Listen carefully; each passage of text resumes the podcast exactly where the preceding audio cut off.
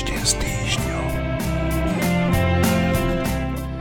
Pýtam sa, že čo je toto za štát, ktorý je schopný pokutovať a trestne stíhať ľudí, ktorí vyjadria svoj názor na ruských okupantov tým, že pomaľujú pamätníky, ktoré sa po celom Slovensku rozvaľujú ako znaky nášho porobenia a hanby. Peter Jurčo, mladý muž z východného Slovenska, strávil v cele predbežného zadržania štyri dni len preto, že vodovými farbami pomaľoval protitankové dielo. Škoda. Ani nie dvadsať eur. A nakoniec sa bude ešte musieť postaviť pred súd vraj za výtržníctvo. A aby to nestačilo, podľa jeho vyjadrenia ho v cele oplul policaj, ktorý má zjavne radšej ruskú armádu ako našu slobodu a česť. Pred pár dňami musel iný mladý muž uzavrieť dohodu o vine a treste, lebo sa mu vyhrážali, že ho strčia na pár rokov do väzenia. No a prečo? Pomaľoval pamätník našich osloboditeľov na Dargove a samozrejme pamätník aj našich okupantov. O Petrovi Kalmusovi a iných, ktorých vláčili za podobné činy po súdoch a ich odsúdili na zaplatenie pokuty a nepodmienečné tresty, ani nehovorím. Myslím si, že je čas, aby tento štát prestal chrániť tieto pamätníky nášho zotročenia a vymedzili miesto tam, kde patria. A rád by som povedal malú opravu, neboli odsúdení za nepodmienečné tresty, ale na podmienečné tresty. No a sú tu so mnou Marina Gálisová, Šimon Nieseniak, Martin Mojžiš, Tomáš Zálešák, Juraj Petrovič a Štefan Hríb. Tak to je už poslucháčom tohoto podcastu dobre známa zostava. Občas sa ozvem aj ja, Eugen Korda. Tak čo vy hovoríte na to, ako sa náš štát chová k ľuďom, ktorí nejakým spôsobom prejavia svoj názor? Šimon. Myslím si, že táto téma, o nej sme sa rozprávili už viackrát, tak Ľuboš Lorenc a Peter Kalmus boli priamo odsúdení za tieto činy, a to pomerne nedávno, tuším pred dvoma rokmi, niekedy, niekedy na jar. Ďalší občianski aktivisti, ako tuším Peter, uh, Peter Šef, uh, Ševčík, tiež z Košic, tak oni tiež boli ťahaní po súdoch, tak k tým, ktorí robia občiansky aktivizmus, navyše prospešný a, smerom k sovietskej armáde, ktorá nás nie oslobodila alebo dobila, tak k ním sa správame úplne hanebne a chránime skôr tých, ktorí, ktorí páchajú neprávosť, páchajú neprávosť, rovnako páchajú neprávosť. A sú aj iné príklady, tak si vezmime, že my sme mali svojho času takú konferenciu o dekriminalizácii marihuany asi pred dvoma rokmi, taký Robo Čunko z Košíc.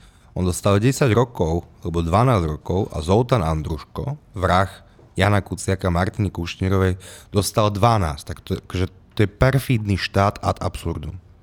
Uh, Marina. Súhlasím s tebou, Šimon, absolútne. A ešte by som dodala, že krajina, ktorá je celá posiata takýmito rôznymi pamätníkmi, ona si nimi nepripomína svoju minulosť. Naopak, ona nimi svoju minulosť pochováva.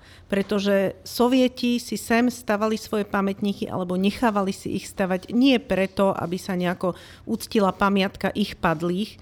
Práve že na tých padlých presne oni vždy kašľali. Pretože ľudský život pre sovietský štát nemal žiadnu hodnotu. A presne preto hnali občas svojich vojakov aj do úplne beznádejných situácií, kde oni potom umierali ako muchy.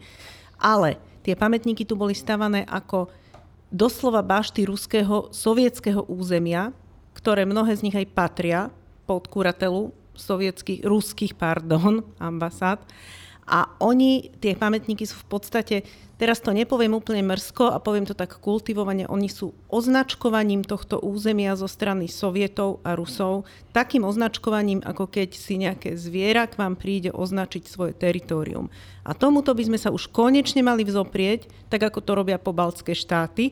Tie pamätníky by bolo potrebné analyzovať, niektoré úplne odstrániť, z iných odstrániť aspoň tie symboly komunistických, komunistickej ideológie.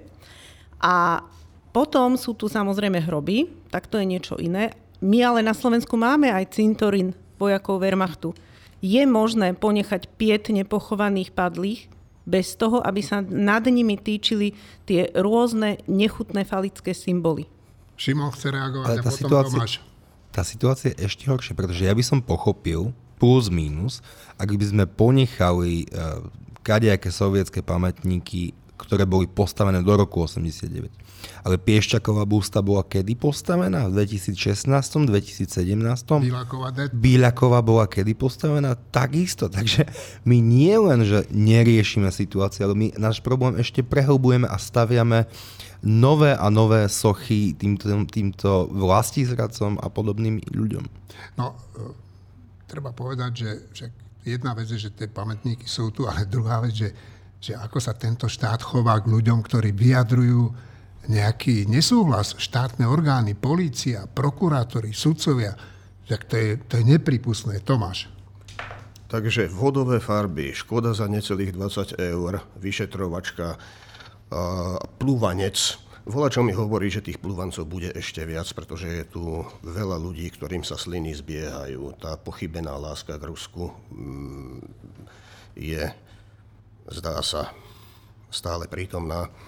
K tým pamätníkom a k tej otázke úpravy pamiatky na druhú svetovú vojnu som sa už vyjadril, nejdem, nejdem sa vrácať späť k podrobnostiam, ale napadá ma otázka. Predstavme si, že by sme v štyridsiatom piatom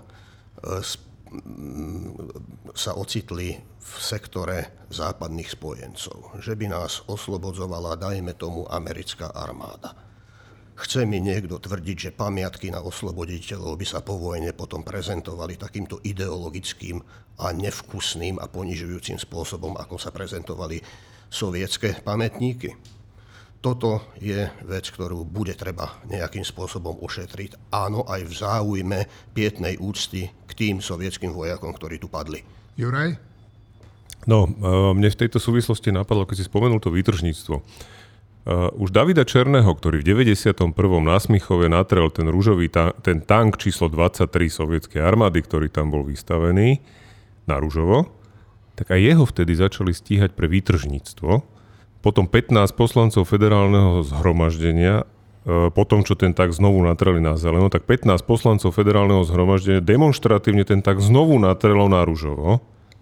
A vďaka tomu teda sa podarilo jednak zastaviť to trestné stíhanie. On ten tank bol potom demontovaný, potom bol výstavený. A dneska je niekde v Gbeloch alebo kde vo Vojenskom múzeu. To znamená, nikto ho nezničil. Ale jednoducho dostal miesto, ktoré patrí. To, čo si aj ty hovoril, že jednoducho sú tu pamätníky, ktoré... ktoré treba nejakým spôsobom zachovať, lebo áno, vyjadrujú úctu ľuďom, ktorí položili život za to, že bojovali s fašizmom. Hovoriť o oslobodení v prívate sovietskej armády nezmysel, pretože to bola len iná okupačná armáda, ktorá sa niekedy správala ešte horšie ako tá nemecká. Ale mne napadá napríklad také, že bol pomník alebo pamätník amerických vojakov, ktorí oslobodili Plzeň. Prvé, čo komunisti v štyridsiatom ôsmom urobili, bolo, že zbúrali ten pamätník a postavili tam Plzeňčanom na, na potupu a na po, z pomsty pamätník sovietskej armády, ktorá do Plzne ani nedorazila. No dorazila v šesťdesiatom ôsmom No v šesťdesiatom ôsmom potom áno, hej. Ale proste to znamená, že tu skutočne nejde o to, že toto sú nejaké historické pamiatky, alebo že to je nejaké kultúrne dedičstvo, kde, kde áno, potom ten trestný čin výtržníctva má, je na mieste. Tu sa jedná skutočne o totémy totalitnej moci, ktoré si nastavala po krajine, aby deklarovala svoju nadvládu. To znamená, že keď takéto totémy niekto bude likvidovať, pokiaľ nie sú spojené samozrejme s cintorími a tak ďalej, o tom sme hovorili minule, tak ja to považujem za veľmi zdravé a skutočne by som začal možno tým Slavinom, ako sme hovorili minule. Martin, a potom neviem, či budeš chcieť, Števo, ty odpovedať. Budeš, dobre, tak. Uh, ja si myslím, že v krajine, v ktorej v trestnom zákone je paragraf o trestnom čine propagácie hnutí vedúcich k potlačaniu ľudských práv a slobôd a ktorej implicitne by mali na rovnakej úrovni byť zakázané používanie symbolov, ako je hákový kríž a kosák a kladivo, tak táto krajina zároveň ponecháva pomníky s kosákom a kladivom e, jaksi, e, na mnohých miestach. A nielenže to robí, ale... Ešte ich aj chráni. Ešte ich aj chráni. To znamená, že vezme si iný paragraf toho trestného zákona a postupuje podľa tohto a tento paragraf ignoruje. To je akože ten, nemám slov, to sa proste, to nepotrebuje žiadny komentár, to je otrasná vec od súdov. Dôležitejšia vec, ktorú chcem povedať, je, že sa chcem poďakovať všetkým tým ľuďom, ktorí tie tanky delá pomníky pomalujú, odstránia, odstránia z nich tie kosáky a kladivá, na čo štátna moc ich tam znova reštauruje. Proste patrí im vďaka, robia to za nás mnohých a človek má niekedy pocit, keď takú vec urobí, potom má z toho tú vyšetrovaciu väzbu a súd a trest prípadne a otázka je, že či to malo zmysel. Tak ja si myslím, že aj smrť Jana Palacha, aj každá z týchto vecí má obrovský zmysel a ja osobne chcem vyjadriť obrovskú vďaku tým ľuďom. A Štefán. Dve poznámky krátke k tomu, čo bolo povedané. Jedna vec je úplná neprimeranosť, ktorou sa štátna moc stavia k takýmto prípadom. Prečo bol tento človek, o ktorom si hovoril, štyri dni a štyri noci vo vyšetrovacej väzbe?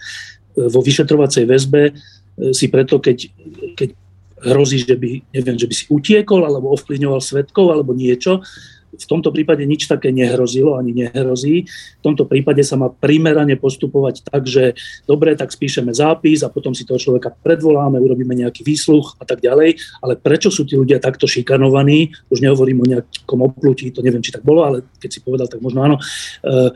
Prečo sú tí ľudia takto šikanovaní nadmieru? To je úplne, že cez čiaru. Druhá poznámka, ale opačná. Keď je nejaký právny stav, že napríklad aj nevkusné a ideologicky úplne zhubné pamiatky sú chránené, tak e, aktivisti, ktorí proti tomu e, bojujú, to je úplne že správna vec, že proti tomu bojujú a zaslúžia si úctu, tam úplne súhlasím s tým, čo teraz povedal Martin, ale súčasne je to tak vždy v histórii, že keď chceš zmeniť nejaký právny stav alebo nejakú situáciu alebo dokonca nejaký, nejakú kultúrnu zvyklosť zlú, tak sa za to nejaká cena platí. V tomto zmysle je zase normálne, že tí ľudia sú, sa, sa teda dostávajú do rozporu s jedným zákonom a je úplne v poriadku, že za to nejakým spôsobom v úvodzovkách trpia, alebo že znášajú nejakú krivdu, alebo znášajú nejaké násilie štátne, alebo tak, lebo len cez takéto veci, ktoré niečo stoja, sa potom tá vec môže zmeniť. Čiže na jednej strane je to úplne neprimerané zo strany štátu, tie tresty a tie postupy voči takýmto ľuďom. Na druhej strane, keď chceme zmeniť nejakú vec, vždy to niečo stojí a tak je to v celej histórii. Martin? Ja by som s tebou, Štefan, úplne súhlasil, nebyť toho, že ten právny stav je taký, že jeden paragraf chráni tie pomníky a jeden paragraf tvrdí, že tie pomníky sú trestným činom. To znamená, že má sa uviesť do súladu trestný zákonník a má sa povedať, alebo kým nie je uvedené to do súladu parlamentom, tak má byť nejaká súdna prax, ktorá ale sa v každom tom rozsudku vyjadrí, ktorému z tých paragrafov dáva prednosť, prečo mu dáva prednosť a, ot- a potom to môže ísť proste na vyšší súd a na ústavný súd. Tu je tá zvláštna situácia, že tento štát udržiava bez, neprávny stav, bezprávny stav podľa svojich vlastných zákonov a trestá ľudí, ktorí si vykladajú jeden paragraf ako dominantný pred iným paragrafom. Štefán?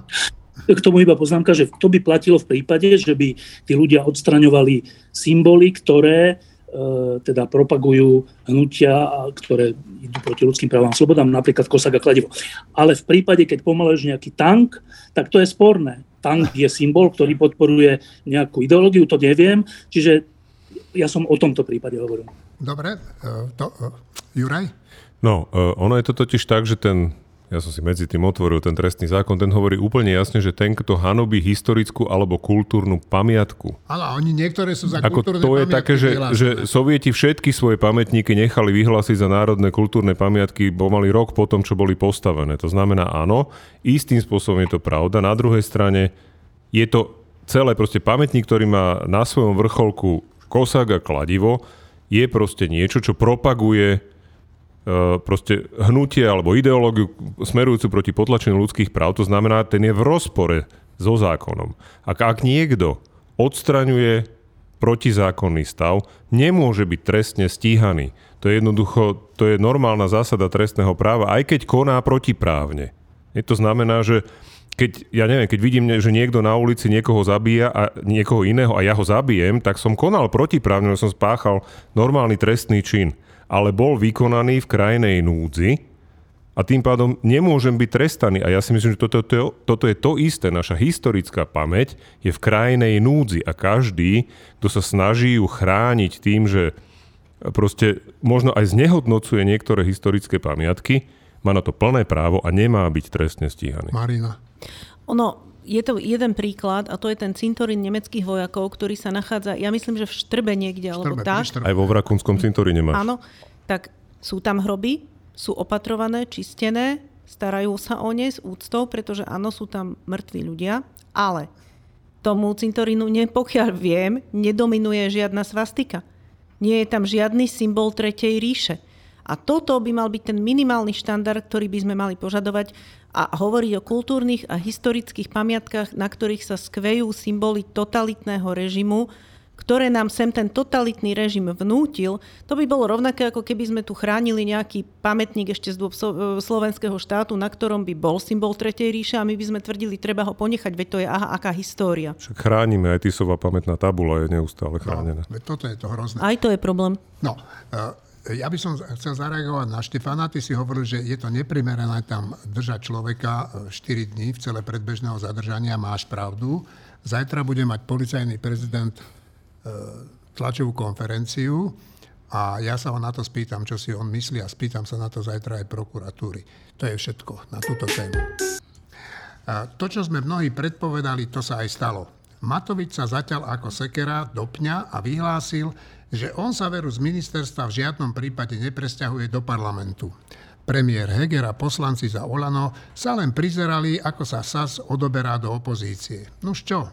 Budeme tu mať menšinovú vládu. Bez ohľadu na to, kto nastúpi na miesta štyroch ministrov, es a es je jedno celkom skoro isté. Vládnutie bude premárnené trápenie. Pýtam sa Petra Zajaca. Neviem ako ty, ale ja si myslím, že je to koniec tejto vlády vlastne. Áno, ja si myslím, že tie konflikty budú pokračovať a budú pokračovať ešte vo väčšej intenzite. Ak niekto hovorí, že treba skončiť s týmto sporom, aby vláda konečne mohla pracovať, tak si myslím, že to je ilúzia, pretože a to uvidia ľudia v priebehu mesiaca dvoch, že ten spor bude ešte v tvrdšej podobe, ešte v krutejšej podobe bude pokračovať aj ďalej, pretože teraz už ide aj o to, kto komu nasadí psiu hlavu. Lebo teraz e, obidvaja, aj Sulík, aj Matovič, sa pokúšajú nasadiť jeden druhému psiu hlavu. Preto sa aj ten spor tak veľmi personifikuje. Sa hovorí o spore medzi dvoma ľuďmi, medzi Matovičom a medzi Sulíkom, ale v skutočnosti to nie je spor medzi dvoma ľuďmi, dokonca ani len medzi dvoma stranami. Ale je to spor o to, akým spôsobom sa má vykonávať politika v demokratickom štáte. A to je veľmi zlé. Lebo to, čo Matovič ukázal, najmä ako, ako minister financí, to, čo ukázal, ukazoval ako predseda vlády, no tak to bola iba absolútna neschopnosť, nespôsobilosť vykonávať túto funkciu. Nakoniec on to povedal aj sám hneď na začiatku. Tak to, čo sám o sebe povedal, tak to aj splnil, keď to mám povedať tak zlomyselne, ale uh, Oveľa, horšie, oveľa horšia podľa mňa sa ukázala jeho činnosť ako ministra financií, lebo on absolútne svojvoľne narábal so štátnymi peniazmi. Však to nie je jeho majetok a on s tým narábal ako svojho majet, majet, majetkom. On ako minister financií rozhodoval o tom, či nejakému ministrovi pridelí finančné zdroje alebo nepridelí, ktoré mu nepatrili. No a skôr než dám slovo vám, milí kolegovia, je tu ešte otázka od nášho poslucháča Romana. Píše nám v maili toto. Dobrý deň, chcel by som položiť vo vašej relácii túto otázku. Nie je prílišná diplomacia, bajatanie a nemohúcnosť Eduarda Hegera riešiť problémy dôvodom, že si čoraz viac ľudí želá autoritárske riadenie krajiny? Lebo pri pohľade na pána Hegera si veľa z prodemokratických ľudí povie, že ak je toto demokracia, tak treba radšej jedného lídra, ktorý buchne pesťou po stole a urobí si vo vláde poriadky za dva dni. Žiaľ, mám pocit, že sám pán Heger nás vedie do náruče e, Fica a Kotlebu. Šimon. otázka nášho poslucháča, on, tá tvrdá ruka, veď tu máme momentálne, veď tá tvrdá ruka je Matovič, ktorý ako povie, tak celá vláda v princípe píska. A Eduard Heger, už sme to tu viacerí hovorili x-krát, jednak nemá povahové črty na to, aby sa dokázal vzoprieť, nemá žetóny. Takže je úplne evidentné, že tí poslanci nestoja za Eduardom Hegerom, ale stoja za Igorom Matovičom a vyzerá to tak, že Eduard Heger teda stojí za, za Igorom Matovičom úplne pevne a nevie čo s tým, ale nemyslím si, že práve konanie Eduarda Hegera by malo nejak splánuť vážne po vláde pevnej ruky. Aspoň ne, nevidím dôvody na to, aby sa tak stalo. Tomáš? Keď sa Olano vytýka, že nedokáže sa vzoprieť Matovičovi, nedokáže sa vzoprieť svojmu vodcovi, tak sa tým fakticky konštatuje, že Olano je netypický subjekt, ktorý bez Matoviča vlastne nič neznamená. Je to zhluk rôznych osôb. Je to ako há zet dé es bez Mečiara. A bohužiaľ, ale k tomu pristupuje viacero problémov. Ja, ja som to tu viacer, viackrát opakoval, že ak by bol celý problém dnešnej vládnej koalície alebo aj tých iných verzií proti, proti Ficovských koalícií, ťahajúcich sa povedzme až do roku dvetisícdesať, keby celým problémom bol jedna fyzická osoba, jeden Matovič, tak ten problém by už dávno bol vyriešený. Bohužiaľ, tých problémov je tam viac. Tu vyvstáva napríklad otázka, čo spôsobuje tú, tú neustálu tendenciu týchto koalícií k sebadeštrukcii, k vnútorným rozporom, k, k rôznym tým pokusom o sebadeštrukciu, že by to boli nejaké nepreklenutelné svetonázorové rozdiely. Ale veď sa neustále konštatuje, že väčšina z nich žiadne svetonázorové východiská nemá, alebo nie, nijak zvlášť vyprofilované. Alebo čo ich potom drží tieto koalície pohromade? A tu niekde bude kameň úrazu. Sú to nejaké princípy? Tu sme vlastne konštatovali, že asi tak celkom nie. Nie sú ani príčinom tých rozkorolov, ale ani, ani dôvodom na, dostatočným dôvodom na súdržnosť. Alebo je to existencia Fica, ale podľa toho sa nesprávajú. Správajú sa tak, ako keby chceli urobiť e, Ficovi radosť. Toť otázka asi na dlhšiu debatu a ďalej. A, bu- a je to aj dôvod na rozpomenutie sa na niektoré udalosti. Kto priviedol Matoviča do parlamentu? Kto z neho urobil najskôr premiéra a potom ministra financií? E, Nehovoriac o iných veciach. Máme tu trochu zložitejší problém a prepáčte, vidieť to ako, ako, ako vec, že všetko by bolo v poriadku, keby nebolo jedného Matoviča. To nie je vierohodné vysvetlenie. Marina, potom Juraj.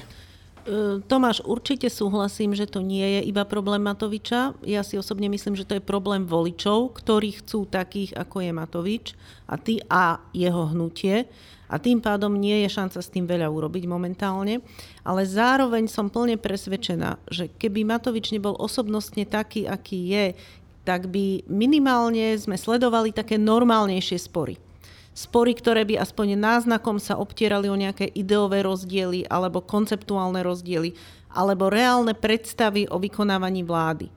Ale to, čo sledujeme my, tak to sú iracionálne témy, ktoré on páli od boku. A v podstate celé je to naozaj o jeho hlave a jeho psychike. To je, v tom zmysle to je o Matovičovi. Žiaľ to som Bohu. Nepoprel. A dobre, chcem len tým povedať, že nie, že by bez Matoviča neboli problémy, ale bez Matoviča by sme riešili reálnejšie problémy a niekam by nás to posúvalo. A možno aj iným spôsobom. Juraj. No, ono, ja sa pokúsim odpovedať zase na tú otázku. Podľa mňa do určitej miery je neschopnosť Eduarda Hegera fungovať ako predseda vlády, keď akceptujeme to, že on vlastne nemôže, lebo jeho pánom je Igor Matovič, hej, tak to, o tom sme sa rozprávali opakovane, do určitej miery môže byť príčinou toho, že proste nejaká časť občanov e, túži po nejakom silnejšom premiérovi. Ale ja si myslím, že to do určitej miery je aj v poriadku, pretože premiér má byť silná osobnosť, ktorý je schopný, ale na druhej strane nie vyvolávať spory, ale nejakým spôsobom udržiavať, lebo koaličná vláda, to si treba uvedomiť, reformné sily na Slovensku sú odsúdené na koaličné vlády. Žiadna z nich nikdy nedosiahne také, taký volebný výsledok, aby sama mohla zostaviť vládu. To znamená, že prvou úlohou všetkých reformných, proreformných strán by malo byť naučiť sa fungovať v koalíciách. A tá schopnosť fungovať v koalíciách naopak neustále degraduje. Tu skutočne tie osobnostné záujmy, tie, tie osobnostné e, nekompatibility tých jednotlivých lídrov vedú k tomu, že skutočne o tom Štefan hovoril opakovania mnohí ďalší, že jednoducho to je neustály súboj, to je boj o preferencie od prvého dňa po voľbách. To je proste úplne netypické. Na druhej strane, taká tá túžba po tom autoritárskom režime je jednak pozostatkom komunizmu, kedy proste najdôležitejší bol kľud, lebo kľud je to najlepšie pre rozvoj spoločnosti. Toto živí zase tá protisystémová časť spektra, to znamená Smer, Hlas a tak. Zvoľte nás a bude pokoj, my sa postaráme o všetko, nebudete musieť mať žiadne starosti. Zhábeme vilu. Napri- a no, nie, to Matovič hovoril, ale prvom rade, že my vám dáme dôchodky, my zabezpečíme elektrinu, vy sa o nič nemusíte starať, my vám povieme, ako máte fungovať. O tom hovoril Peter Hunčík v tej lampe so Števom, kde hovoril, že časť občanov skutočne žije ešte vo feudalizme, robíme, čo sa nám povie a nejak prežijeme. Čiže ten problém je skutočne komplexný a ja si myslím, že vyplýva aj z toho, že tu je hlboké nepochopenie toho, čo je demokracia, lebo jak hovoril Masaryk, demokracia je to diskuse.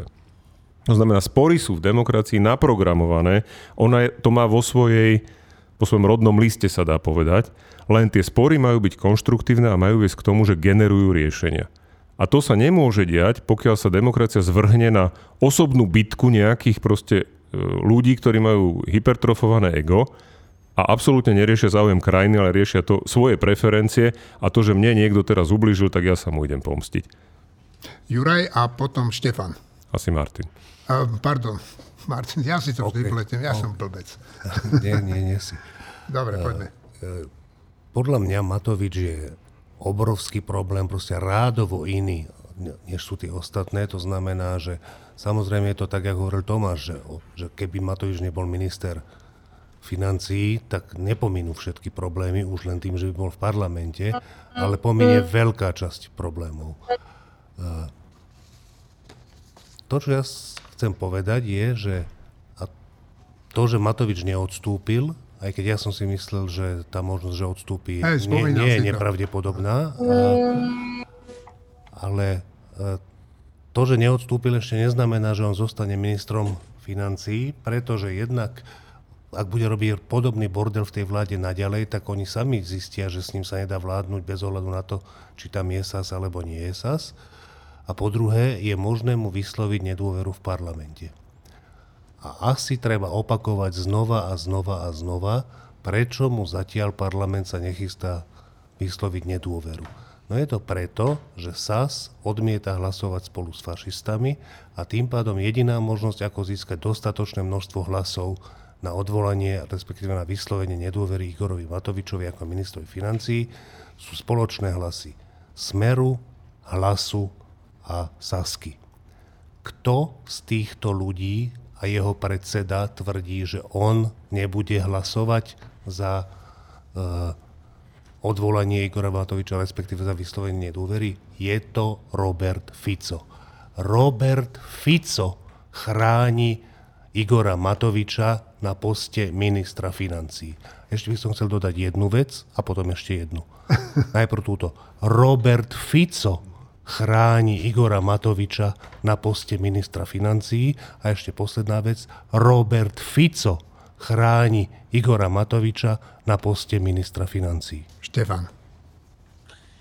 No, k tomu treba povedať jednu maličkosť, že že tento Robert Fico hovorí, a v tom má asi pravdu, že keď by e, teda podporil odvolanie Matoviča, spôsobili vlastne to, že by sa splnila podmienka es a es na návrat do vlády a tá vláda by teda mohla dovládnuť bez Matoviča. Čo je teda možno pravda, možno nepravda, ale teda treba to povedať aspoň, že čo hovorí. E, teraz iba zo pár poznámok. Či by tá vláda bola iná bez Matoviča, alebo bez Hegera, alebo z oboma. K Eduardovi Hegerovi sa mi nechce veľa hovoriť, lebo už je to až také akože bolestivé, podľa mňa pre neho, že furt každý hovorí, aký je slabý, chudák, niektorí dokonca hovoria, že handra, a tak už je to také nevkusné celé. Proste on je predseda vlády z vôle predsedu Olano a to sa proste nezmenilo a nezmení. A jediná šanca by bola, že by on sa z toho vymanil, čo by riskoval to, že by vypadol z Olano s, s pár poslancami, však dobre, ale je to veľký risk a, a chce to aj nejakú povahu. Iba k tomu pre pamätníkov pripomínam, že my sme tu mali takého úplne že spavého premiéra, ktorý sa volal Moravčík, ktorý bol taký, že nikto si vlastne ani nezapamätal, čo hovoril, čo chcel, ale aj tento spavý človek bol, bol schopný sa vzoprieť Mečiarovi. Teda najprv ho samozrejme podporil a vďaka nemu sa stal aj poslancom, aj všeličo, ale potom sa voči nemu vzoprel a teda vzoprieť sa voči, voči Mečiarovi bola teda iná káva, tak tým trocha relativizujem to, že čo by, jak ťažké by bolo sa vzoprieť Matovičovi, že Eduard Heger by, by to zvládol, ale opakujem, nechce sa mi o tom veľa hovoriť, lebo je to osobná vec a každý si je pánom svojho šťastia. Tá dôležitá vec je táto. Teraz sú také veľké úvahy o tom, že kto nahradí ministrov a pre mňa sú to prekvapujúce mená, ktoré tam sú. Všetky tie mená sú v skutočnosti dobré. Že Karol Hirman, náš spolupracovník, sa teda dostal vraj ponuku stať sa ministrom hospodárstva. Pán Káčer dostal ponuku stať sa ministrom zahraničných vecí. A veľ, mimochodom veľvyslanec. Veľvyslanec a tiež náš taký, že kamarát a, a úplne, že západne orientovaný človek. Dano Bútorá, môj dlhoročný kamarát, však sme spolu ešte začínali v Slobodnej Európe, e, dostal vraj ponuku stať sa ministrom školstva a sudca Bradáč, ďalší náš úplne, že obľúbený sudca, ktorý v ťažkých časoch vzdoroval Harabinovi, vraj dostal ponuku stať sa ministrom spravodlivosti. Tak e, mňa to prekvapuje, mňa teda prekvapuje jedna vec, že títo ľudia to rovno neodmietli. A teraz, trochu som o tom rozmýšľal, keď sa to udialo, lebo keď som sa najprv dozvedel, že Karol Hirman by prípadne mohol byť ministrom hospodárstva, tak sa mi zdalo, že až to určite odmietne, však hádam, nebude on chcieť dokázať, že s Matovičom sa dá, keď sa nedá, že nebude hádam na Matovičovskej strane proti e, Sulíkovi a médiám a, a všetkým, ktorí vidia, ako to je. Potom som o tom chvíľu rozmýšľal, že teda ako to vlastne je. A dospel som k takejto veci, že strašne dôležité pre Slovensko je, aby tá vláda, či už menšinová alebo akákoľvek, nezmenila svoju zahranično-politickú orientáciu. V tejto situácii, keď je vojna, keď je vojna, tak sa veci dejú úplne inak, ako keď nie je vojna. A napríklad aj v politike, tak dospel som k tomu, že ak to Rastislav Káčer zoberie, tak to bude správne. Lebo kontinuita v zahraničnej politike je, je vec prežitia Slovenskej republiky. Že ak zmeníme zahraničnú orientáciu, tak sa dávame do rúk ruskému imperializmu. A to je nad všetko, nadovšetko dôležité tomuto zabrániť. Ale tí ostatní kandidáti, ak to zoberú, budem to považovať za, za úplne že zlý krok. A to z viacerých dôvodov. Jeden je ten dôvod, ktorý som povedal, že teda Slovensko sa ťažko, ťažko, ťažko prepracúva k tomu, že ten spôsob politiky, kde jeden človek detinsky manipuluje všetkými ostatnými, uráža ich a robí si podľa seba, že tento spôsob politiky sa postupne učíme, že nie je správny.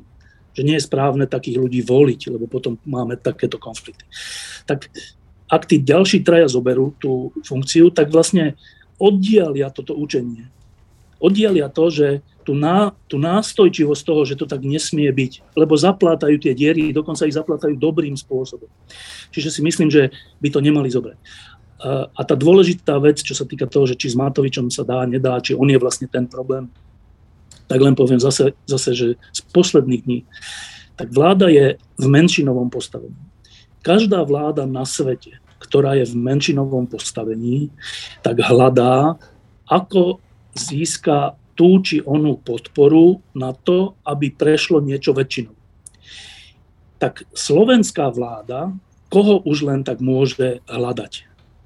Keďže mnohí poslanci dokonca z Olano, dokonca ministri z Olano povedali, že, že nebudú vo vláde, ktorá bude závisieť od fašistických hlasov, tak nakoniec to skončilo tak, že jediný, na koho sa môžu obrátiť, aby neboli menšinoví v nejakom zákone, je es a es. A es a es sama hovorí, že keď budú nejaké dobré zákony, tak ona ich podporí.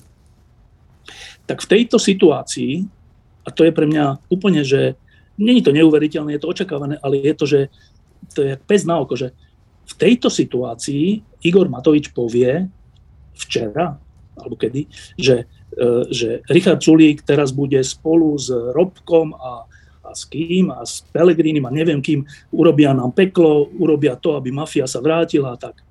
Tak akože neviem, asi sme si na to už zvykli, ale že v situácii, keď potrebujete tichú podporu, nejakú podporu es a es pre dobré zákony, aby vaša vláda mohla existovať, tak sa vyjadrujete o, tej, o tom jedinom zdroji hlasov tak, že si ich rovno odháňate, ale nielen, že si ich rovno odháňate, ale že ich urážate. Že ich urážate tým najhrubším spôsobom. Že Sulík je vlastne mafián. Tak toto je Igor Matovič, že potrebuje podporu, aby mohla tá vláda prežiť a rovno sa vyjadruje tak, aby neprežila jeho vlastná vláda. Čiže z toho je jasné, jasná odpoveď na otázku, že čo je problém tejto menšinovej aj tej predtým väčšinovej vlády. Je to spôsob žitia ministra financií, predtým predsedu vlády, ktorý je, prepáčte, ale je že úplne detinský, že malé dieťa, keď sa narodí, tak má pocit, a ono za to nemôže, má pocit, že je stredom sveta. Že keď je hladné, musíte ho nakrmiť. Keď je ospále, musíte ho dať spať. Keď sa chce hrať, musíte ho dať hrať. Vy ste druhoradí. Vy ste len nástroj na to, aby jeho potreby boli naplnené. A je to tak v poriadku, pokiaľ je to novorodenec, pokiaľ je to malé dieťa. Je to v poriadku. Ale keď takto zostanete ako starší človek, ako minister financií, tak to je koniec krajiny, ktorá si vás zvolí za ministra financií. Juraj, Tomáš. No, ja s tebou úplne súhlasím v tom hodnotení Igora Matoviča. Skutočne on zamrzol niekde pred šiestym rokom veku, kedy sa začína, začína vytvárať schopnosť empatie, čiže vcítenia sa do druhých a chápanie, že nie, ja som stredobodom vesmíru. Ale musím povedať, že tvoje hodnotenie toho, že či majú alebo nemajú prijať tí ostatní oslovení tú funkciu ministra, tam nemôžem súhlasiť, lebo ja si myslím, že ako vždy pri takomto uvažovaní platí, že country first. To znamená, že dôkaz, že s Igorom Matovičom sa nedá, nemôže mať prednosť pred akoukoľvek snahou pokúsiť sa niektoré veci vyriešiť, napríklad čo sa týka energetických záležitostí. To skutočne nie je sranda, to je skoro rovnako dôležité a skoro rovnako nebezpečné ako vojna na Ukrajine. A navyše, ak, navyše oni môžu skutočne, ak to nevíde, pretože dá sa predpokladať, že to nevíde, že Igor Matovič tak ako proste klasický škorpión bez ohľadu na to, že, ma, že sa utopí na tej žabe, tak proste znovu bude bodať tým bodcom a znovu bude robiť proste hádzať polená pod nohy, tak v zásade sa ukáže, že budeme mať ešte jasnejší dôkaz, že nie es a es alebo Richard Sulík boli príčinou proste všetkých tých problémov, ale Igor Matovič, lebo ak ani pri odborníkoch, ktorých navrhne Olano do funkcií ministrov, nebude schopný Igor Matovič držať nejakú líniu, už teraz nie je, lebo už tú podporu v parlamente podkopáva. A navyše vyštve z tej vlády ľudí, ktorí predpokladám, že tie funkcie príjmu len pod tou podmienkou, že teda ak budú akékoľvek hry, alebo ak začne čokoľvek proste mimo, alebo začne Matovič vyvádzať, tak odídu, tak sa jasne ukáže, tá krajina sa ešte jasnejšie sa tej krajine ukáže, že pozrite sa, tento štýl vlády, ktorý tu propaguje alebo presadzuje Igor Matovič, je skutočne absolútne nepoužiteľný, lebo ani len s tými vlastnými odborníkmi nie je schopný vládnuť. Nie je to s nejakou es a es, kde dobre môžeme hovoriť o tom, že je to politický konkurent, ale toto sú skutočne, že Olanom navrhnutí odborníci, ak oni odídu, že nedá sa, tak ten dôkaz máme ešte jasnejšie pre tých, ktorí to doteraz nechcú vidieť. Štefan, potom Martin a potom Tomáš a potom Šimon, takže... No, no dobre, a ak neodídu, tak čo? A teraz, uh, country first, ja s tým úplne súhlasím, že krajina je na prvom mieste, alebo celok je na prvom mieste bez ohľadu na naše osobné preferencie, neviem čo. Ale ja práve preto hovorím, že by to nemali zobrať, lebo krajina na prvom mieste. Ak sa krajina nenaučí, že s ľuďmi, ako je Mečiar, sa nejde do vlády, že s ľuďmi, ako je Fico, sa nejde do vlády, do jeho vlády a že s ľuďmi, akými sa ukázal Matovič, sa nejde do vlády, tak ak sa toto nenau- nenaučíme ako krajina, ako tá country, tak to bude oveľa horšie, než keď bude nejaký človek ministrom hospodárstva, ktorý trocha horšie zvládne energetickú krízu. Ja si nemyslím, že energetická kríza nás zabije, to je také strašenie, my sme tu už v úplne područí toho, že vláda vláda musí nás zachrániť a my sme, my sme stratení, my občania a tak. Ja si to nemyslím, bude to ťažká vec, ale zvládneme to. Ale toto je podľa mňa pre country dôležitejšia vec. Martin? Ja, ja si myslím, že okrem toho, čo hovoril teraz Štefan, je ešte dôležitá tá vec, že podľa mňa je veľmi, veľmi vysoké nebezpečenstvo, že ten Matovič to proste bude ničiť naďalej. Akože podľa mňa ďaleko najpravdepodobnejší scénár teraz je, že on uvoľní peniaze v obrovských zasa dávkach, nekryté ničím, na nejaký svoj megalomanský plán, na ktorého podstatná črta je, že je od Matoviča. On bude pred nejakými, pri nejakých PowerPointových prezentáciách stáť, tam budú nakreslené nejaké postavičky, napísané nejaké čísla. On to bude presadzovať a znova, akože na tých ľuďoch nebude záležať. Ja si ne, proste, že čo, akože da, Dano Bútorá by niečo mohol urobiť so školstvom pri tomto ministrovi financií. Za necelé dva roky. A dokonca Hirman, alebo kdokoľvek, alebo Bradáč, akože úplne súhlasím s tým, že to sú vynikajúci kandidáti, všetci štyria, do normálnej vlády.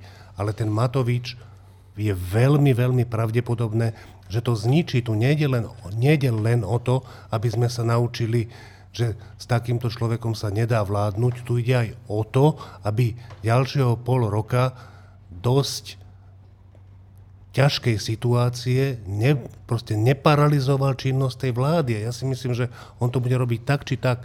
To nie je žiadny problém, že on mal problém so Sulíkom. On má problém s kýmkoľvek a Sulík sa mu do toho najlepšie hodil. Keď tam není Sulík, bude tú úlohu hrať niekto iný. Tomáš? Padla tu téza o potrebe zachovania kontinuity kurzu zahraničnej politiky, s ktorou súhlasím, ale dodám k nej ešte jednu tézu. Je tu ďalšia naliehavá potreba a tá znie zachovať ústavný systém. Ústavný systém, na nešťastie, to nie je len ústavný dokument. Pokiaľ ide o ten dokument, ten býva síce z kadečoho kritizovaný, ale v zásade si myslím, že v tom dokumente sú zakomponované základné, základné princípy zastupiteľskej demokracie, delenia a kontroly moci a tak ďalej a tak ďalej, všetkého toho, čo, tvr, čo, čo tvorí zriadenie slobody.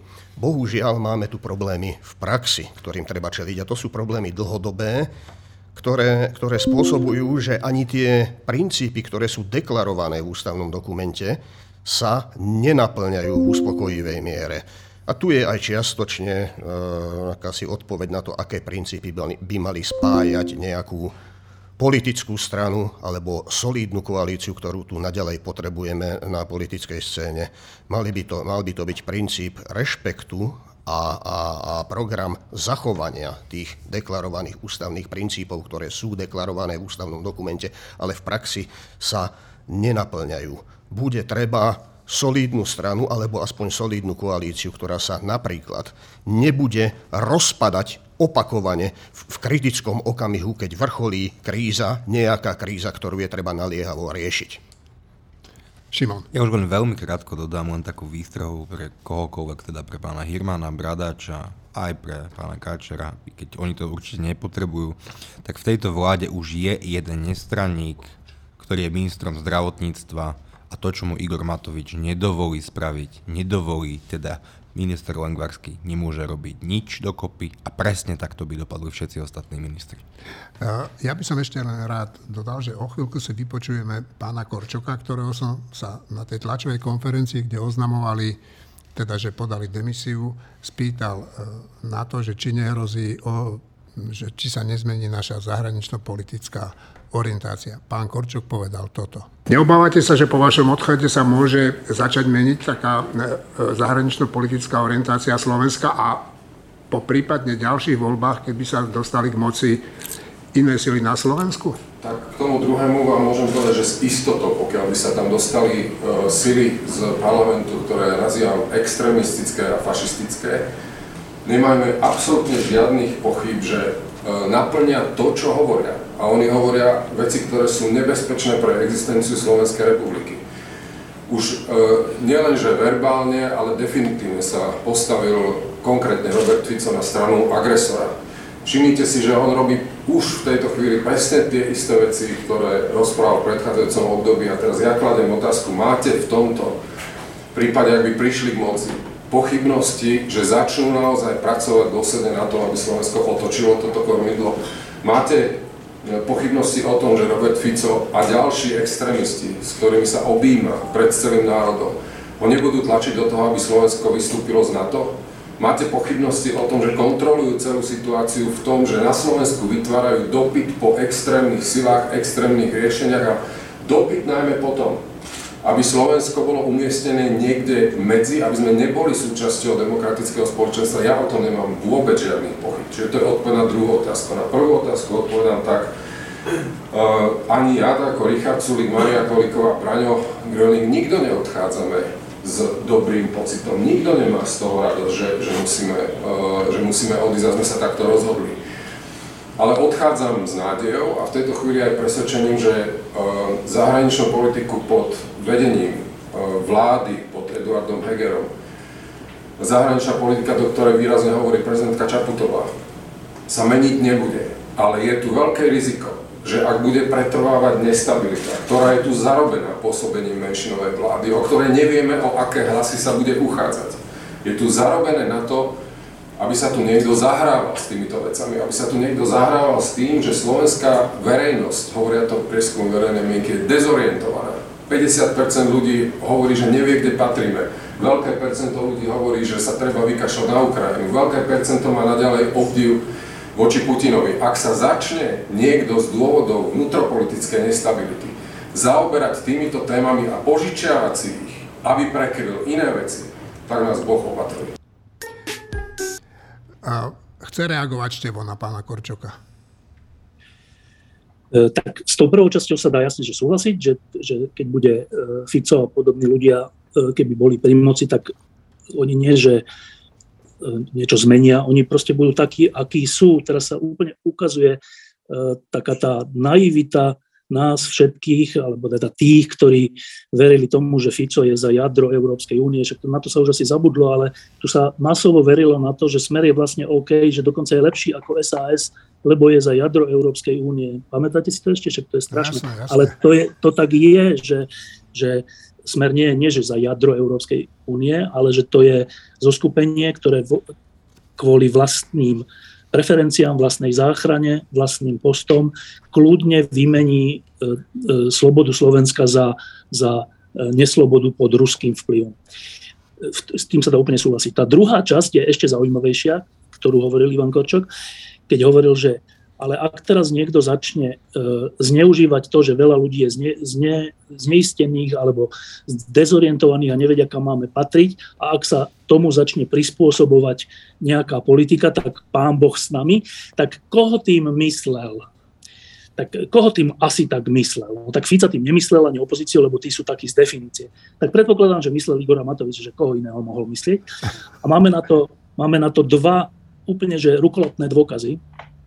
Ten prvý je ešte pred voľbami, keď, lebo na Slovensku je veľa tzv. Protiamerických nálad alebo protiamerických voličov a keď si to Igor Matovič vtedy spočítal, tak zrazu prišiel s takým úplne nepochopiteľným vyjadrením, že on tak vlastne prezrel a pochopil, že Amerika už nie je to, čo bývalo a on sa teda odvracia od Ameriky. Nikto to nechápal, že to, čo teraz hovorí, v jakej súvislosti, čo sa vtedy stalo, nič sa také nestalo. Bolo to preto, že si spočítal, že nejaké hlasy by mohol v tomto tábore získať. Druhý, druhý dôkaz toho, že nie, nie je mu nevlastné aj v týchto vodách loviť, je tzv. Pán Kirill, neviem, či si to zase ľudia pamätajú, a Kirill teraz nemyslím šéfa pravoslavnej cirkvi, ale nejaký pán Kirill, ktorý bol na nejakom ministerstve, či kde v Moskve, za ktorým prišiel Igor Matovič s tým, že dohodne, že Sputnik, tá vakcína neschválená, príde na Slovensko. A nielen, že bol za týmto Kirillom a potom za Orbánom s Dímešim a tak, ale dokonca, a aj to teda dohodol, ale dokonca hovoril to tak, že viete, v tej Moskve s tým Kirillom tam stačí dané slovo, tam sa stačí pozrieť do očí a je to všetko dohodnuté. No tak zase, že v situácii, keď veľa ľudí bolo proti tým západným vakcínám a bolo treba získať v košiari inom, tak on neváhal, nie že ísť do Moskvy, ale, ale podpísať zmluvu o neschválenej vakcíne a hovoriť veci, ktoré sú že z dnešného hľadiska, keď je tá vojna, úplne že šialené, že Rusom stačí veriť. Tam ani netreba, že podpis, tam stačí, že pozrieť sa do očí a je to jasné. Tak rozumiete, že teraz je tá vojna, ktorým Rusom treba stačí veriť a pozrieť sa do očí. No a hovorím tieto dva príklady preto, že teraz to bude stále ťažšie, bude energetická kríza, bude, budú zvýšené ceny energie a tak. A je len kúsok od toho, aby si ľudia povedali, že ale veď sa dohodníme s tými Rusmi.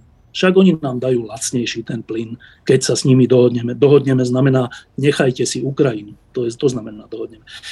A keď takúto náladu Igor Matovič vycíti, tak nevidím žiaden dôvod, prečo by tretíkrát neurobil takýto kotrmelec, z očí voči vláde, ktorá je inak orientovaná a nezačala loviť v týchto vodách. Čiže v tomto zmysle má, I, má Ivan Korčok veľmi dobrý cit. Ja len malilinku poznámku, že Matovičom velebený pán Kirill, ktorému sa sta, stačí pozrieť do očí, je od začiatku na sankčných zoznamoch. Akože to, je, to, to není nejaký pán Kirill, to je človek, ktorý sa ocitol medzi prvými na sankčných zoznamoch. Ukrajina spustila protiofenzívu. Rusko ohrozuje svet útokmi na najväčšiu atomovú elektráreň v Európe. Aj to ukazuje pravú povahu režimu, ktorý je v Rusku. Dobrou správou je, že ukrajinský protiútok je úspešný a ruskej armáde na mnohých miestach dochádza dych. Dokonca podľa tajných služieb Spojených štátov amerických je Putin odkázaný nakupovať rakety a muníciu, viete kde? V Severnej Kórei. Na juhu Ukrajiny je zjavná vysoká úroveň spolupráce medzi ukrajinskou armádou a partizánmi.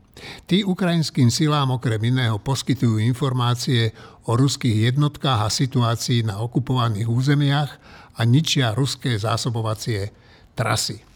Ja si myslím, že dnes môžeme vynechať pokojne debatu o Ukrajine. Robili sme to vždy. Neviem, či máme k tomu povedať niečo nové. Budeme čakať a ako vás všetkých poznám, budeme dúfať, aby Ukrajina bola pri oslobodzovaní svojej vlasti úspešná. Ďakujem vám a ďakujem aj našim poslucháčom, že tu s nami vydržali. Do počutia o týždeň.